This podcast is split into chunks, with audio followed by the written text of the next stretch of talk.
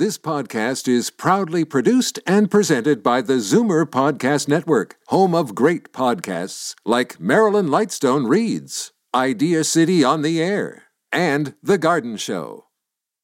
You're listening to an exclusive podcast of Fight Back on Zoomer Radio, heard weekdays from noon to one. Now, Fight Back with Libby Znaimer on Zoomer Radio.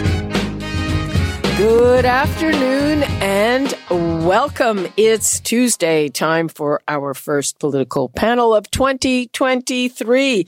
Happy New Year. Are things starting to work better than they did in 2022? Last year was marked by a breakdown in basic services like passport applications. The airports were in chaos and our health system in crisis. Well, the airports are in an even worse mess, but this time the issues are in the airlines file rather than the airports.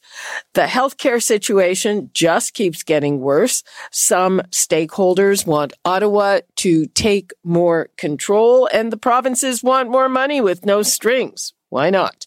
And doctors are saying what we have been talking about for months, if not years, that it will take more than money to fix this. And in fact, there were a few changes that came in on New Year's Day. Maybe they will alleviate some of the pressure. Meanwhile, the government has joined a long list of countries requiring negative COVID tests from passengers arriving from China, Hong Kong, and Macau.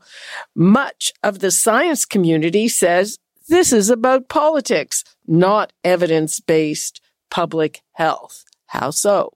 What do you think? The numbers to call 416 360 0740, toll free 1 866 740 4740.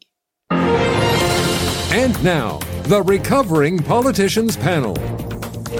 And now I'd like to welcome Lisa Raitt, former deputy leader of the Conservative Party of Canada, and Gerard Kennedy, former Ontario Liberal MPP who served as Ontario's education minister from 2003 to 2006. And we're having a little bit of difficulty reaching Howard Hampton in uh, Fort Frances, but uh, hopefully we will we'll get him on as well. Happy New Year to you, Lisa and Gerard. You too, Libby. Thank you. Thank you. Happy New Year to you, Libby. Thank you. So, uh, the word from uh, you know a big swath of the science community is that this move requiring the negative COVID tests uh, uh is is performative politics. Lisa, do you agree with that? I I don't know the answer to it, but I can say that it would be very unlikely that this uh, federal or provincial government here in Ontario would go off brand and not take the most, I would say, cautious approach to to dealing with COVID. Uh, this seems to be the the way in which they've approached it in the past, and this is a, a very clear indication, Libby, that this is how they're going to approach it in the future. That if there's a concern out there, they're going to be seen to be acting in a way to do what they think is what they think is something that's going to be helpful either uh, to make people feel more comfortable that they're doing something uh, or that it's actually helping in some way. But definitely not surprised they're doing it because it's as i said completely on brand with both federal and province to do this. Uh, Gerard, I think that Lisa might have hit it on the head saying making people, us, more comfortable that they're doing something. Uh, but do you think it's uh, just performative? No, I don't. Uh, I used to uh, run medical labs uh, doing COVID testing until the fall of 2021, and including the airport. So I kind of got a a, a funny really? view of it that, that isn't available to the average person. Um, there was early in uh, COVID, or at least in the mid part, um, they weren't uh, holding back folks, and the positivity rate was quite high. But it all depends what's happening. I think what a lot of the scientists are saying this doesn't really make sense if if this and if that. Well, the problems for the the political deciders is the if this and if that are all kind of vague, and China has been literally all over the map in terms of its efforts. So if it was a high percentage of people deplaning that had COVID or new variants of COVID, They just need to know that. So the first reason to do it is is just uh, monitoring, and uh, and there are, as was mentioned in the news bit, there's there are other ways of monitoring. So I don't. I think there's a there. What the uh, political folks and the government folks don't say is they don't always know what's happening, and so like Lisa says, the the conservative, if I may, the small conservative thing to do is to uh, go to something that kind of works. There are lots of issues. The scientists are not wrong that it's not. It's, there's no blanket here, but it is important, I think, that we find out what is coming from China, and China isn't fully cooperating. So. Uh, this is a clumsy way to do it, perhaps in some ways, uh, given that everybody else getting off planes from elsewhere won't have the same requirement. Uh, but there are gains to be had in terms of understanding, uh, especially the disease that changes all the time. Hmm. Mm-hmm. Uh, Lisa, do you think one of one of the explanations that I have heard is that, excuse me, is that uh, China's not happy about this, and it may force their hand or convince them to be more forthcoming about what is actually going on there and what new variants they might be tackling. Do you think that might work? Well, unlikely. I mean, China is going to do what China wants to. Not a bad idea, though, Libby. I mean, it, it would make sense if you were dealing with a rational uh, country. I don't think you're dealing with a rational government, to be honest. In in there, I think actually, from a political point of view, um, why you're seeing such outcry from the Chinese government is it's great domestic politics for them. Here, once again, is that bad Canada putting restrictions upon you and and how dare they tell you that you can't come to Canada. I think that's why there's such an outcry. I don't think they're necessarily going to do anything in reaction to it. It could be seen as a political gift to President Xi to try to shore up some kind of support that he currently is lacking and the way that he's dealing with COVID and the response in China at this point in time. Gerard, do you think that it, it might uh, make them change their tune at all?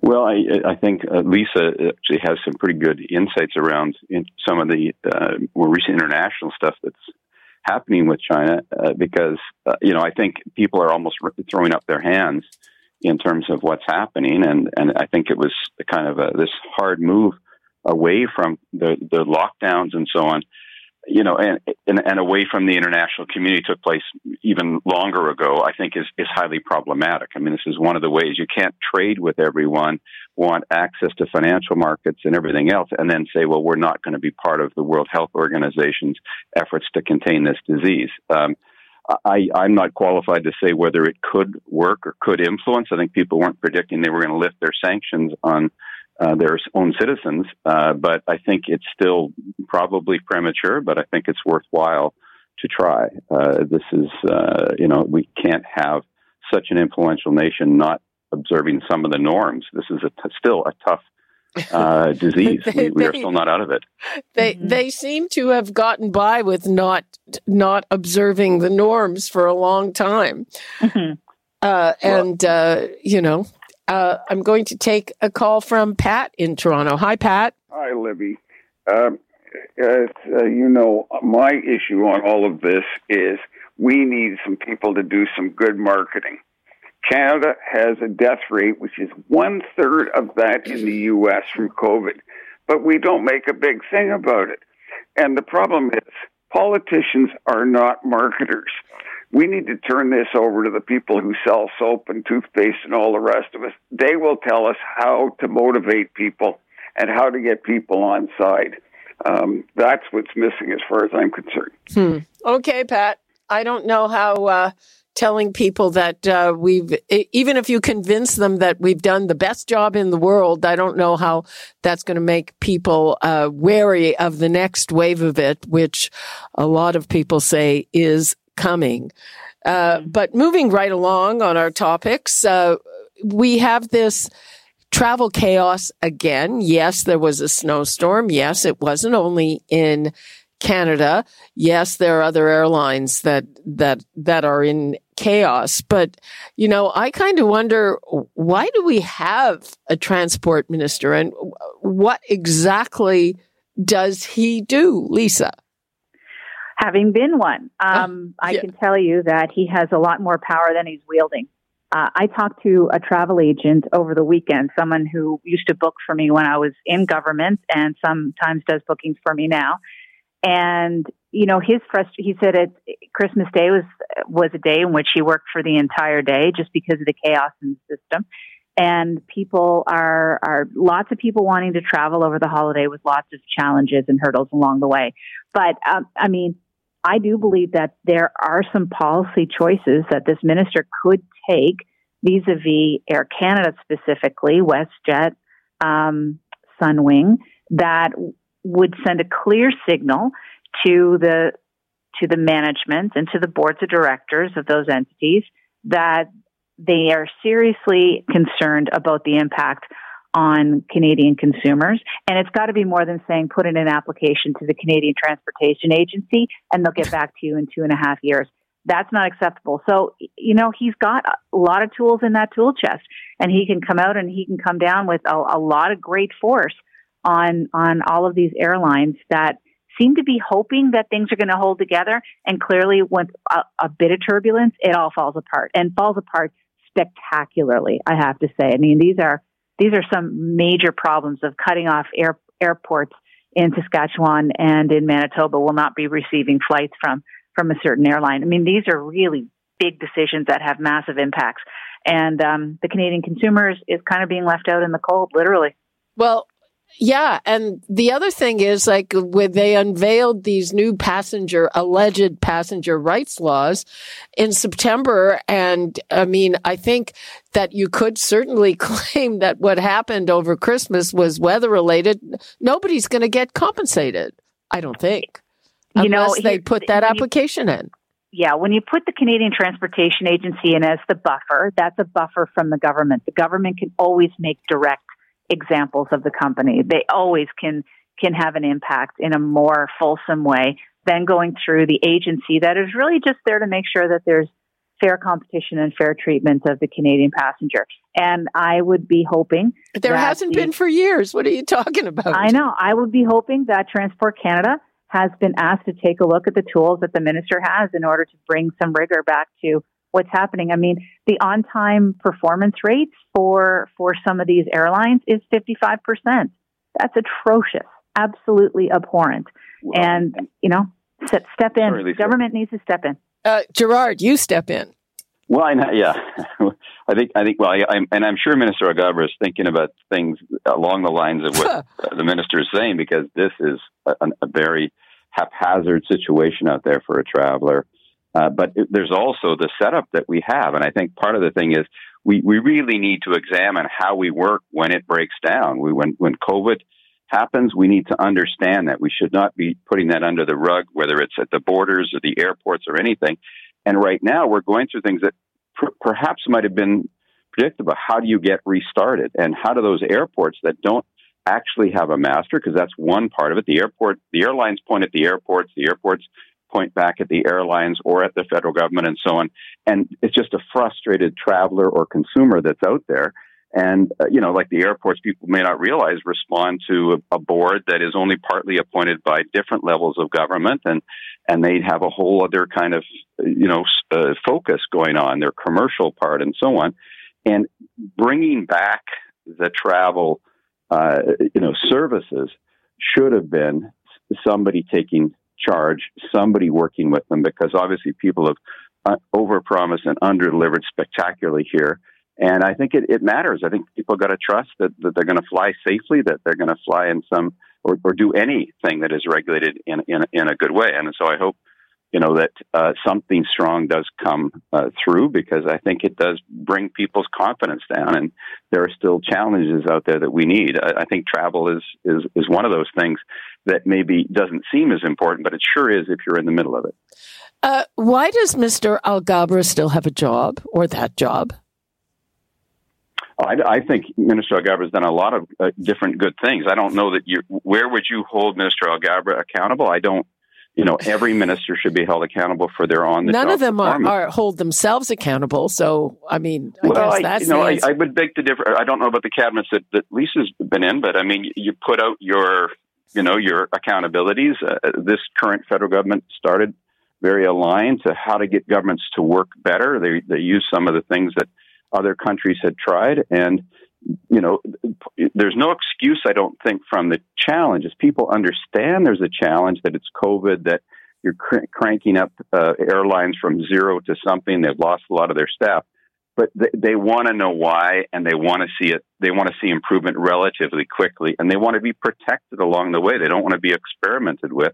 So, you know, the question here, I think, is why isn't the government communicating what it's doing, what's possible, and how these things uh, can work? Because, uh, you know, I don't think Lisa, with respect, or Minister Alghabra have the kind of powers to just make everything work, which is what I think the assumption is out there. There's a lot of different pieces, but at a certain point, yes, governments become accountable, and uh, you know, got a, he's a that is a very energetic minister, very capable person uh, for doing this work. The question is, why aren't we hearing more about the challenges that are being knocked down, and what are, what is the plan in terms of getting us towards something that's near normal? Uh, Lisa, should he still have that job? It's all, it's always up to the prime minister's office. I can't. I do not disagree at all with what Gerard said. What I will say is, the if I were sitting in Minister Alghabra's position right now, I would be thinking, how do I solve this problem? Do I keep giving some kind of advice to the prime minister's office and options on how we can solve the problem? But he can only do what the PMO is going to allow him to do. And, but the danger that you have in this position is if he continuously is talked about in terms of it's his fault, it's his fault, like we're saying right now, you know, why does he keep his job? um, prime minister's office could very well make the determination okay well we're going to throw this minister under the bus. We're going to bring in a new minister. We're going to give them the new marching orders because quite frankly this minister can't fix the problem because they've lost the confidence of the public the stakeholders whatever. So you know minister alghabra right now he really has to be throwing out as many ideas. I've no doubt that he's working really hard because he uh, obviously he he cares about the file, but he can only do what he can do and it's really in the hands of the prime minister's office. Does he stay to solve the problem, or does he become um, does he become the I guess the scapegoat and a new minister brought in? And we'll have to see. That's hard politics. That's that's uh, fair enough. And I want to be clear. I think I think that's you know I think we need both side, both things to operate. The public expectation you know, right now is, you know, when things work, we don't question them. But the setup in transportation is, it doesn't lend itself to being fixed quickly to some extent. And I'm not call, I'm not saying Minister Alghabra, I think, needs to communicate. That's very different than some performative thing that says that won't change anything. Is mm-hmm. is in terms of making something happen. But we do have a disconnect. We have a disconnect on COVID, and we have a current disconnect on uh, I'm sorry, on COVID responses and, and on transportation sort of pulling together and on healthcare. You know, it would be fairly predictable that all those workers were, you know, were going to retire after such a traumatic time uh, in the front lines. And, you know, there is, doesn't seem to be a collaborative plan and on something so fundamental. So, you know, I believe good things can happen in government when there's good leadership. I think Minister Alghabra, for example, is a very good leader, and I'd like be interested to see if he started putting some of those things out there the ideas that Lisa talks about, uh, you know, people might have a better understanding because you know this is not a snap your fingers new minister, new anything is going to is going to cause it to get fixed overnight. And I think the public sort of understands that, but they have a right to only, you know, to so much patience and to expect to see the progress. Hmm. Can I give you an example, Libby, of sure. something that the minister could do? When we were faced with a problem with moving grain in the country back in 2014, it was a terrible winter, and both railways said, no, we can't do it because we don't have enough manpower or whatever. The government of the day came in and said, okay, we're going to fine you a million bucks every time that you're not moving the grain. Guess what? They started moving the grain. They really focused on how they were going to utilize and get their, get their rail, um, their cars and their locomotives and their people all lined up and they complained about it and they were upset about it. But the government can step in and levy fines if um, federally regulated entities aren't doing what they've promised to do. Yeah, right. Except uh, the airline, specifically Air Canada, keeps getting you know vast amounts of of money and bailouts. And that'll ha- and, and so the rail companies get. So do too. rail companies, right? But but they don't need to do anything for it. Yeah, well, he's. Well, I, I, think he's got to turn his attention to VIA. I think VIA is one thing that he does have to solve because that's square within the government. Gerard brought up healthcare, and mm-hmm. uh, well, we're just coming off the holidays, and and the holidays make whatever shortages are there even worse.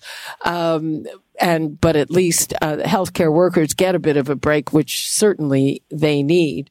Uh, where are we at with that, Gerard?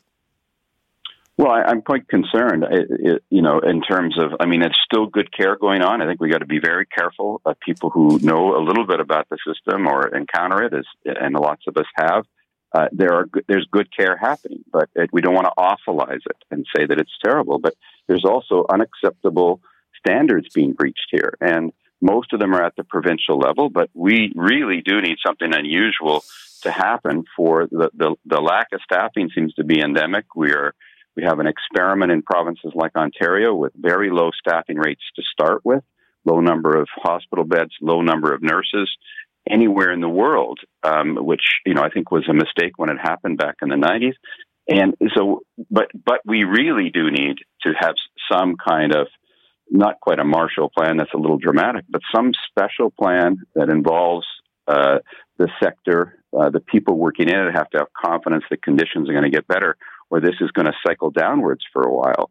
And uh, you know, I think that's squarely with the the ministers of health federally, but certainly, especially provincially. Uh, I, you know, I would love to see people step forward in some kind of unusual way, working with the sector, because I see people, you know, stirring up the old debates. Let's get some private sector. Let's get some things happening here. And, you know, this is another case where the system is really a non system. The hospitals are not being run by the minister, but there's a lot of things that can be done. And in none of these things should there be excuses. Progress can be made, and I think people need to see that very quickly. Lisa, we had some changes at the beginning of the year. Notably, a pharmacist can now uh, diagnose and, and prescribe a, a, a small set of uh, minor conditions. That's already happening in other provinces. Do you have a thought on uh, how much pressure that may take off the system? What, one of the things that I notice is that if you go to a pharmacy, you'd see they probably have some of the same labor shortage issues that everybody mm-hmm. else does. And so yeah. I'm not sure if they can ramp up to, uh, you know, the optimal level. You know, it's an idea worth pursuing. Let me just put it that way. It's an idea worth pursuing. One of the, when I got the, the note this morning from your producer about the topics, one of the questions I had on this one is, are we getting more people going into the ER for things like um, pink eye for things like cold sores. Is that is that what we're seeing in terms of the the number of people that are being treated? Has there been a change? So I, I I'm very interested in knowing what has happened uh, in terms of who's visiting ERs and, and why there's such a, a backlog for for people to to get treatment. I look at the issue on healthcare. Um, and say that there's there's two pieces for me. There's the fixing of healthcare, which definitely needs to happen, and maybe this will be helpful of alleviating the pressure in the system. And then there's the funding of the healthcare. And I know you mentioned it at the top, Libby, in terms of the provinces and the federal government. I, I, my observation is that this is all a little bit of a dance between the feds yeah. and the provs, and they are going to get a deal and they are going to come to an agreement. There will be strings and, and provinces will accept it and the federal government will give what they're going to give. And, and that should happen in the next week. So the funding of the side is going to be I think uh, not not nothing for us to get really too excited about. The the fixing of it, I think, is a big deal. Um, I read a piece in one of the newspapers this morning. I thought was really smart, and they they said in order to fix it, uh, you got to take a look at the human resources side of it, and yeah. That's not a bad idea. I mean, one of the one of the researchers noted that there's a, an extraordinarily high amount of um, bullying and gossiping happening within our system that can cause a lot of stress and strain on the professionals and everybody needs to be trained. Management needs to be trained and so do so do the staff bullying and go- I, I i missed that piece. Yeah i'll flip it to you later. So it's just somebody uh, it's it's written by two people who have been studying the issue and they went through all of what they thought their solves were and one of them really focused on the hr around what was happening in hospitals, and they made the assertion that there's bullying and gossiping happening within hospitals that's well, there causing a lot of distress. Certainly be gossiping, but bullying by what level to what level? Yeah, that's a great question. Don't know. They don't get into it certainly oh. for the authors, but as I said, it's uh, I'll, I will send it to you because I know you have an interest in these things, and you can take a look at the piece. Hmm. There's, there's always a tension there between uh, the administrations, which are often non-medical and yeah. non-healthcare, and and so on. But I, I, think what we again need, we need some transparency. Hospitals used to have local boards and make annual reports to their local communities. We don't know, and I, I, I can just say from personal experience with family members, there is a and neighbors. There's a great difference between individual institutions, and so I, you know, I'd like to take what Lisa's saying to, and take it further. Let's look at the the HR and let's look at the outcomes because they're being published at you know by CIHI, this Canadian Institute of Health Research. A, year or two later, we need to find out on an ongoing basis how things are working. We need to have the ability to learn uh, how they can get better because again, there's a lot of good happening out there. We can't just say the system where it's raising fears right now, not about eye, not about the things that that the pharmacists can do, but that people are worried that the ER won't be there for them or their family member or their, their other loved ones that, that at the time it's needed. And I think when that happens, the system really has to do something responsive and it has to let people do some of the good ideas that are in there because it's a very, uh, you know, a fault-free uh, oriented system, which is good, but also risk-free, and that's not always good. There has to be change responsive to what people need, and there's a lot of pent-up need in the system. There's a lot of people who didn't get seen.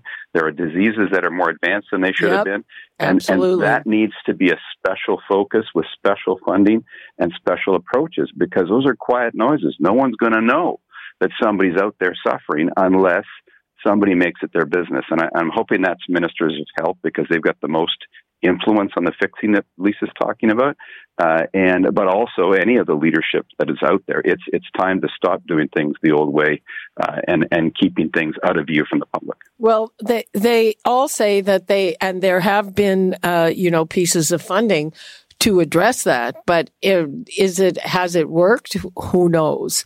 And in terms of the ER, I, I think I mentioned this before that, uh, my first, uh, in-depth piece in Toronto as a cub reporter. I won't say how many years ago was on uh, crisis and pressure in the ER, and I think that even though this has been talked about forever, it's always been regarded as kind of a, a, safety valve place for all the other things that don't work or are not accessible, like a family doctor. Mm-hmm. So mm-hmm. It, that hasn't it hasn't changed. Uh, well, uh, probably not in half a century.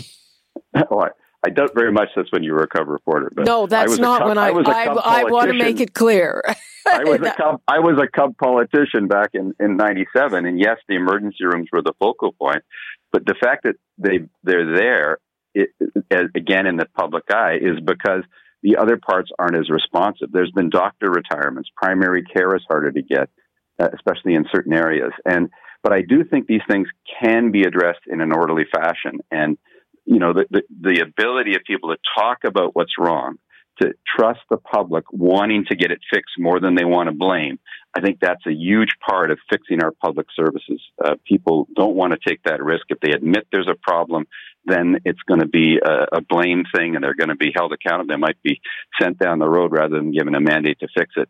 We've really got to do better with our essential public services and let people know where the problems are and and try and invite people in. There's a lot of patients and patients' families out there right now that should have a way of giving feedback so that it's visible and it's not just you know things we find out too late. Okay, Lisa, last 20 seconds to you. Well, uh, it is a large issue, but if we don't fix this problem now, I don't think that there is going to be a time in the future better than than this moment in time when all of the governments really are focused on healthcare as are voters. And if we want to drive to a better solution, uh, we do have to continue to talk about it like we do right now, Libby. Okay. Thank you so much, Lisa Raitt and Gerard Kennedy. I appreciate your insight. Bye bye. Take care. Thanks. Bye bye. All righty. Uh, we are going to take a break. And when we come back, we're going to talk about the latest in Russia's brutal war on Ukraine. A big victory for Ukraine on New Year's Eve, was it? Seems like yesterday. Uh, we'll talk about that and whether it is some kind of turning point when we come back. You're listening to an exclusive podcast of Fight Back on Zoomer Radio Heard weekdays from noon to one. Fight Back with Libby Znaimer on Zoomer Radio. Welcome back. Does this new year mark a turning point in Russia's brutal war on Ukraine? On New Year's Eve, Ukraine struck a facility housing many of their troops in Makivka. In a highly unusual move, the Russians admitted to multiple casualties, reporting that as many as 63 died in the missile attack while Ukraine claimed that the attack killed 400 troops and wounded 300 more. Now, the weapon used by the Ukrainians was a HIMARS launch system, which is American made. And meanwhile, Russia has stepped up attacks on civilian infrastructure in Ukraine and there doesn't seem to be any prospect of a ceasefire. Uh, what do you think? Where are we at? 416-360-0740, toll free 1-866-740-4740. And now I'm joined by Roman Waschuk, former Canadian ambassador to Ukraine, Phil Wasielewski, a 2022 Templeton Fellow at the Foreign Policy Research Institute, and Dr. Andriy Zayar Zayarnyuk, professor of history at the University of Winnipeg. Thank you for joining us, all of you. Welcome. Happy New Year. Thank you very much. Same to you. Yeah, yeah. Happy not, not much Happy New Year uh, uh, on this note for sure. Let's begin with uh, Roman. Do you see this as any kind of turning point? Uh, I see it as uh, existing trends becoming more visible uh, to sort of the the outside observer. Uh, if we look at how the Ukrainians, uh, especially pushed the Russians out of Kherson in November, uh, very similar use of HIMARS, which are extremely targeted. They fall within a couple of meters of where they're supposed to be, where they're supposed to go. Which means that if you've got the intel, and there are a lot of people in those areas who don't like the Russians and uh, pass along info, if you've got uh, sort of uh, the Western world's satellite intel, you can pinpoint uh, Russian activities and take out command posts, or in this case, a very ill advised concentration of troops, uh, which was made even worse by the fact that some brilliant Russian logistics genius decided that to use the basement of this building as an ammo dump. Yeah. Uh, so because the, the, destruction of the building is greater than these missiles could have done on, on their own. So in effect, the poor people inside, I mean, and most of them apparently were mobilized Russians who, uh, well, had decided that opposing the regime is uh, is is too dangerous. Well, I think that it, that choice did not work out very well for them. Hmm. Uh, Dr. Zayarnyuk, what do you think is behind? It's unusual that the the Russians admitted to what they admitted to and did so so promptly. How do you read that? Uh, I think uh, the answer is very simple because the explosion was so visible. It was all over social media, and uh, the number of casualties was so high. They uh, had to admit it, at least partially. And uh, what I also find interesting is that the criticism seems to be coming from the far right or the nationalist side, which is really in favor of the war, as opposed to people who might be starting to oppose it, uh, possibly because their relatives are being used as cannon fodder.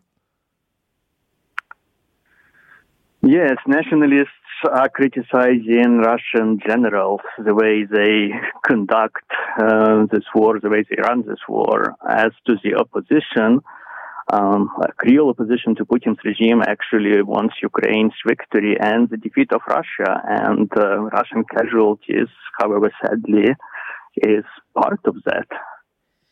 Uh, Phil Wasielewski, do you see this as any kind of turning point? I don't see this as an exact turning point. It is a definite tactical defeat for the Russians. They basically lost a battalion, approximately 600 people, uh, either dead or wounded, uh, or uh, missing in action at this point. The casualty figures from my review of Russian tel- uh, telegram and blogger channels is that we're talking about several hundred casualties. What it uh, strategically its effect, though, uh, is that um, it strikes again at the, uh, the regime's uh, ability to portray itself as competent to run a war. And you're correct. A lot of the criticism that is coming to Putin is not for being involved in this war, but for not fighting it successfully, for not right now uh, having the upper hand. Uh, and that is where the threat to Putin's uh, regime stability right now is coming, is from the right, is from the ultranationalists, is from the people who are actually pro-war, uh, but also are very disappointed at the way it is being fought so far. So, uh, Roman, does that mean that if there's any kind of threat to his regime, uh, it, it, it, could turn out with something even worse? Potentially, although it, I, I, would say that uh, in the case of Russia, a change is as good as a rest because uh, these people will be very engaged in working things out among each other and less able to uh, attack Ukrainians or anybody else in the world.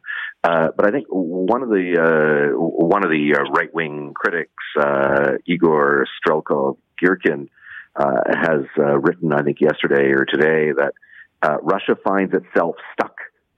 Uh, it cannot retreat, but uh, its military is so incompetent and ill equipped to actually advance that if it tries advancing, it could implode the regime.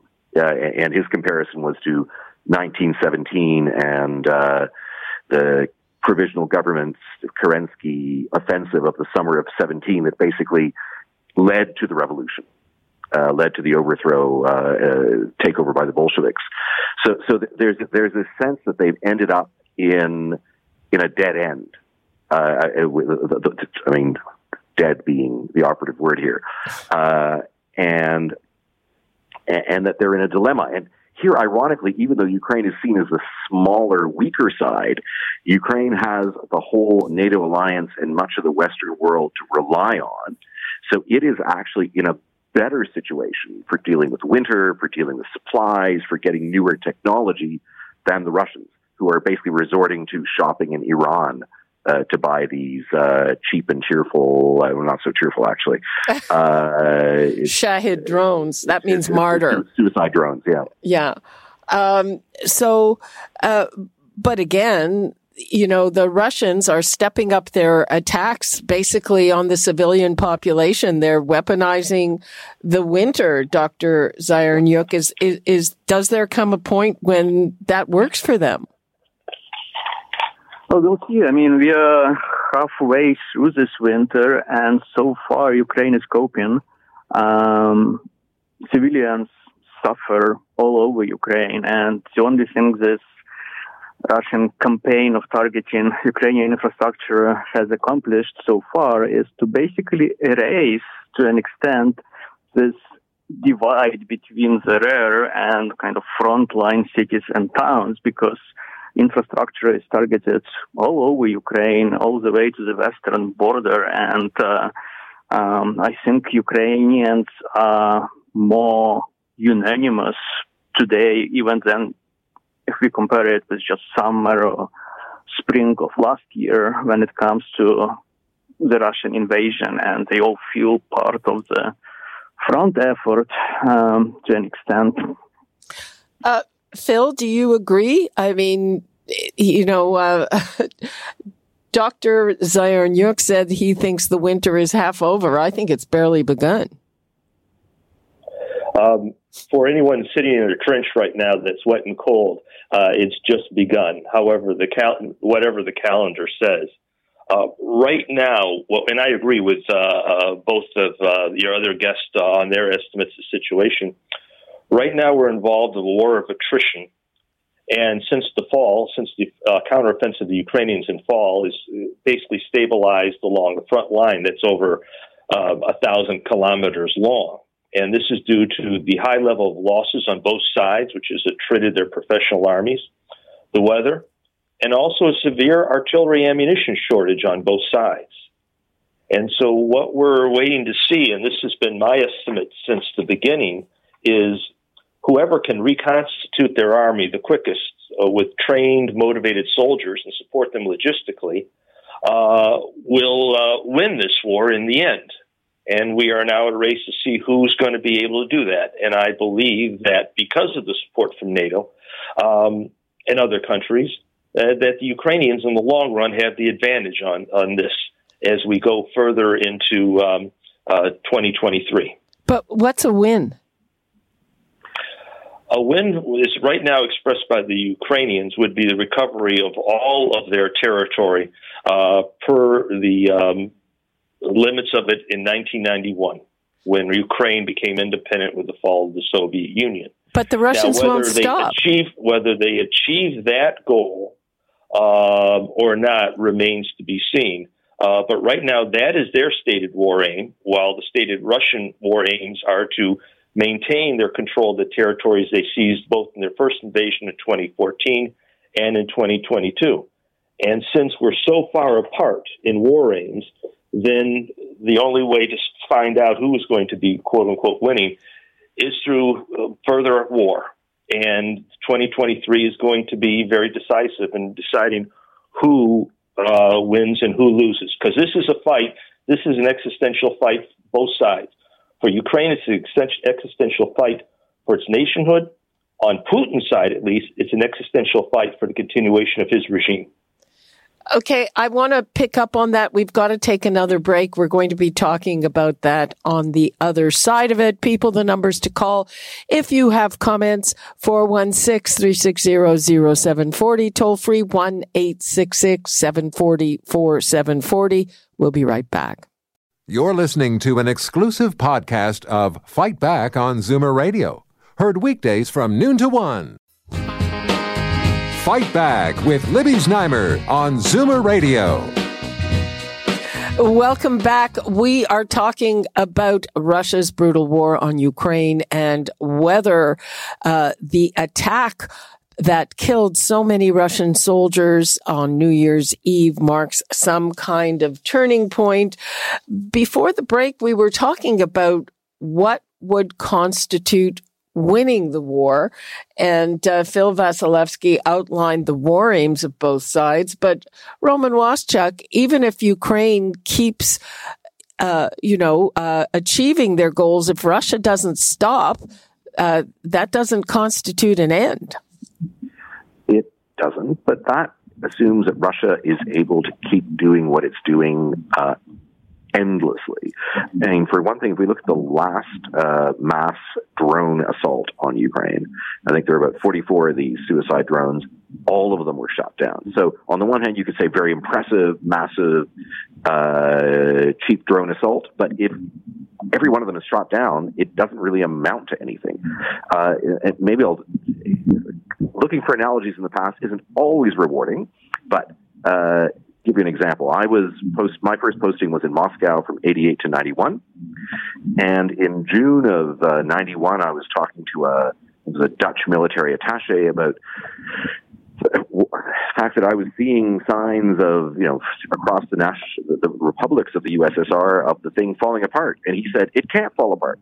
I mean, they've got the KGB, they've got a huge army, they're a nuclear power. This thing can't fall apart. And, you know, his career was invested in analyzing this huge, big country. Uh, but then, you know, two months later, the regime fell apart. Um, so Russia is a personalist, brittle, authoritarian, moving to totalitarian state. And so what we see one month may not be what we see the next, especially if bad news keeps coming. Hmm. Uh, that sounds, I don't know, that sounds a, a little bit vague to me. Dr. Zayarnyuk? I actually agree with Roman. Um, so the the problem with authoritarian regimes is that they are the power is highly concentrated. It's all centered on one man, and once we remove Putin, there will be chaos. There will be disarray. Um, we don't know what will come out of it, but uh, yeah, I agree that Russia is quite brittle. This Putin's Putin's Russia. Um, Russia we have today. So who's who's who who could remove him, Phil? Um, I just wrote on this in Foreign Policy Research Institute's um, webpage, in an article called Will Russia Survive Until 2084, which is an allusion to Andrei Amalrik's historic essay, Will the Soviet Union Survive Until 1984? Because I see the same dynamics that our guests have just mentioned in today's Russian politics and in the situation of the war. The Russian people forgive just about anything of the rulers except losing a war. And considering that Russia today is awash in more different military organizations um, loyal to different people the army, the FSB, uh, Wagner Group, now the ethnic uh, battalions under Kadyrov and, and others. Um, we have a situation that if the Russian army was to be defeated, was to collapse on the Ukrainian front, you could have, as uh, the good ambassador uh, referred to earlier, a February 1917 situation again in Russia. And that is it's not foreordained, but that could be one of the possibilities we see as this war continues, and especially if Russia is defeated on the battlefield and the Russian army collapses, uh, sort of like in the um, uh, the military use uh, scenes that were in that uh, great uh, movie Doctor Zhivago. Wow. Uh, but presumably uh, it's not going to take until 2084. Well, that's uh, just a little literary license, uh, mm-hmm. again, referring to the, um, the yeah. essay, Will the Soviet Union Survive Until 1984? And Amalrik was off by only about seven years. So we do not know. And the brittleness that was mentioned earlier is the main factor uh, that we have to, to look at, uh, that this is a possibility. Because Putin's regime is designed um, mainly for him to stay in power but if he should somehow lose power uh, or try and transfer, try transfer of power, this historically in Russian history has been when things try uh, things fall apart. Volodymyr Zelensky, uh, who made a brilliant appearance at that joint session of Congress, and we see him all the time, and he seems to be doing everything right. And uh, he wants the West to try to stop the Russians from getting these arms from Iran, even though I guess uh, th- the effectiveness is dubious. And then you hear about North Korea maybe being in there. Roman Waschuk, what's going on with that? Well, again, the uh, the Russians are finding they can only procure from rogue regimes uh, because, let's say, China may uh, empathize with Russia's desire to stick it to the U.S. Uh, via Ukraine, but it's not going to risk its whole economy and its huge economic relationship with, with the EU and the U.S. Uh, by openly supplying supplying weapon systems. So they they are left really kind of bottom feeding uh, from people who can't supply them with the sort of tech, uh, the type of tech that the Ukrainians are getting uh, from uh, Western partners, and that they're developing themselves. I think one of the there's a very interesting article today in the uh, Wall Street Journal about Ukraine's bottom up kind of uh, Silicon Valley garage approach to developing both uh, communications and surveillance technologies as well as some weapon systems. So that's something that, again, a brittle authoritarian system like the Russian one can't do. The Ukrainians are innovating in the field. Hmm. And uh, are the I mean, I know Canada say promised to give them stuff. We don't have stuff. Is there enough stuff being made in the United States to keep them supplied as long as is necessary? I think that we've heard the uh, Secretary General of NATO uh, encouraging member countries to up their military production because, yes, I mean, uh, the uh, stuff people were keeping uh, in in the warehouse is being depleted. Um, and that you know, Canada does have suppliers that could that could uh, uh, make more. We also have uh, equipment that was on its way to being retired that could be repurposed.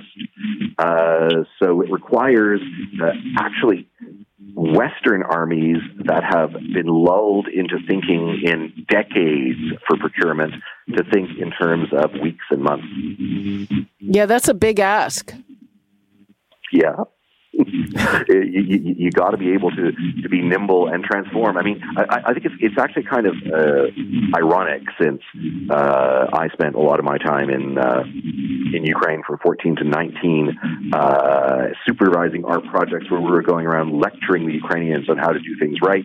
and now, to some extent, the tables are turned where uh, you're finding Western military advisors saying uh, the thing we're talking about now is learn to think and act like a Ukrainian. Uh, really? So I think the, the, the time for lecturing is kind of past, and it's time for mutual learning fast. Phil Wasielewski? No, the ambassador hit it right on the head there. Uh, NATO has, and I think the rest of the world has relearned lessons uh, that go back to the First World War. And I talked about the artillery uh, shell shortage that is happening now, happened back in 1914 and 1915. Um, industry never seems to be geared towards what is really needed uh, until that need appears uh, in, in armaments. So what we need uh, now is for all of the NATO countries together, which is, I think, at least 50% of the world's gross domestic product, uh, to be prioritizing their military industrial complex to provide the shells and the other equipment that the Ukrainians need for our own security and for our own purposes um, right now. Dr. Zayarnyuk, where does this leave Canada? I mean, we're pretty hopeless at that. Yes, Canada doesn't have either industrial capacity or stored um, weapons to help Ukraine much. Um, but the problem is not just industrial capacity of the West; it's also about this kind of calibrated uh, help by dosage, and uh, we've seen how it increased um, last year. Because, for example, if you think about anti-aircraft, anti-missile systems, uh, Patriot, you know, in summer, no one would mention, you know, giving them to Ukraine. In fall, it's a reality, but still, U.S. would not send, for example, long-range missiles. Right? It would allow Ukraine uh, command centers and depots in the Russian in the Russian there. There is still this fear of escalation uh, potential escalation of the conflict. And it actually just helps this war to drag on indefinitely. It doesn't contribute to Ukraine's victory or Russia's defeat. And this is the only best best chance scenario in this war, um, Russian defeat. And uh, unfortunately, it takes too much time for the West to realize that and to keep up um, with military aid.